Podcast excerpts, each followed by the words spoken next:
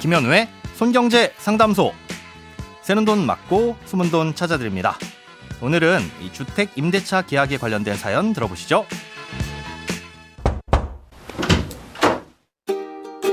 최근 전세 사기 관련 뉴스가 하루도 빠짐없이 모든 매체에서 다뤄지다 보니 어느 순간 제가 사는 전셋집에는 혹시 문제가 없는지 궁금해져 사연을 보냅니다. 현재 저는 12년째 같은 집에서 전세로 살고 있고요.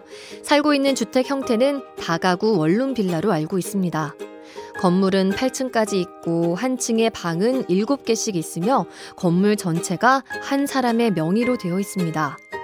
최초의 계약은 부동산을 통해 이루어졌었고 계약 기간은 2011년 1월부터였는데 그 이후 묵시적 연장으로 2년을 더 살다가 중간에 관리인이 먼저 연락을 해와서 하는 말이 묵시적 연장 기간이 2년 지났으니 다시 계약서를 작성해야 한다고 해서 관리인과 2015년 1월에 새로 계약서를 작성했습니다.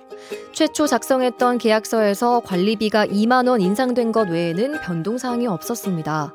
그리고 그 이후로 지금까지 계속해서 살고 있는 상태인데요.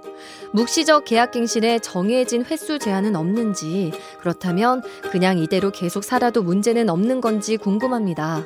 그리고 지금 상황에서 제가 체크해야 할 사항이 무엇인지 등기부 등본은 아직 확인을 안 해본 상태인데 주의해서 봐야 할 부분이 무엇인지도 궁금합니다. 네, 일단 사연자님이 살고 계신 곳은 다가구 주택은 아닐 것으로 생각됩니다. 다가구 주택이라는 건 하나의 단독 주택에 여러 가구가 독립적으로 살고 있는 형태입니다.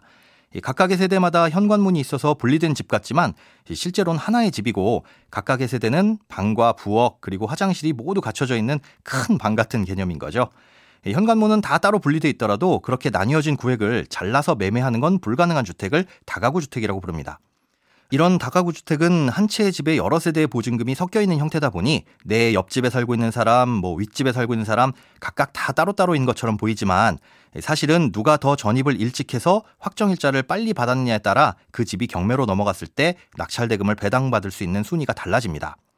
이런 다가구 주택은 이 주택으로 쓰는 층수가 총 3개층 이하여야 하고 주택으로 쓰이는 층들의 바닥 면적을 모두 더했을 때 660제곱미터 이하, 그러니까 익숙한 단위인 평으로 따지자면 총 200평 이하이면서 거주하는 세대는 19세대 이하여야만 합니다.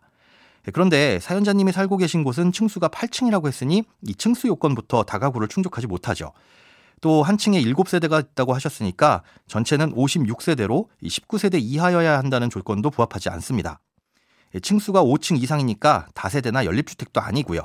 건축법에 따른 분류로는 아마 아파트나 오피스텔에 해당될 것으로 보입니다. 그럼 각각의 집집마다 개별 등기가 가능한 주택일 텐데요.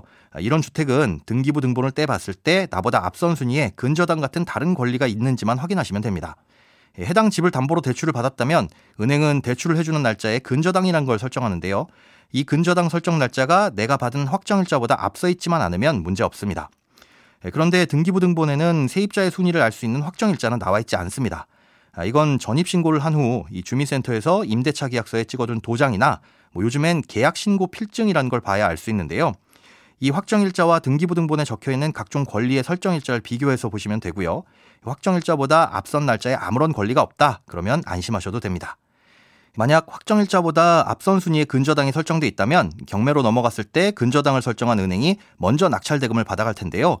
네, 그렇더라도 소액 임차 보증금이라고 해서 지역별로 일정 금액 이하의 보증금은 다른 대출에 우선해서 챙겨주는 제도가 있으니 여기에 해당하는지 확인해 보시면 됩니다. 예, 다음으로 묵시적 계약갱신에 횟수 제한이 있는지도 물어보셨는데요. 정해진 횟수 같은 건 없고 계약이 만료되기 6개월 전에서 2개월 사이에 나가달라거나 계약 내용을 변경하자는 별도의 요청이 없으면 계속 갱신이 됩니다. 예전에 관리비 인상 때문에 계약서를 다시 쓰셨다고 하셨는데요. 그 계약이 만료된 시점으로부터 2년씩 계속 묵시적 갱신이 이루어지고 있는 상태라고 보시면 됩니다.